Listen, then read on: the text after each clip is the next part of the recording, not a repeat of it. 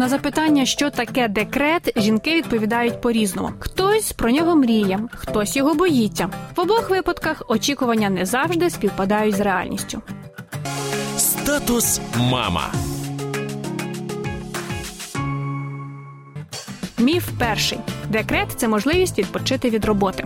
Реальність у декреті потрібно виконувати багато нової роботи, яка майже непомітна, але забирає багато часу. Міф 2. У декреті багато вільного часу. Реальність у декреті твій час не належить повністю тобі. Дитина коригує плани і з'являється багато непередбаченого. Догляд за дитиною це робота 24 на 7. Міф третій. У декреті сірі будні і життя ніби проходить повз тебе. Реальність у сучасної мами багато ресурсів для економії часу, спілкування, саморозвитку і подорожей. Усе залежить від уміння організувати себе і мотивації. Міф четвертий.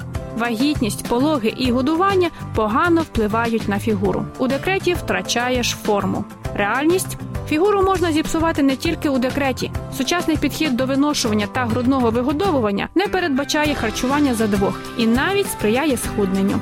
Ще один тренд для активних мам фітнес разом з дитиною. Міф п'ятий. Декрет ставить хрест на кар'єрі.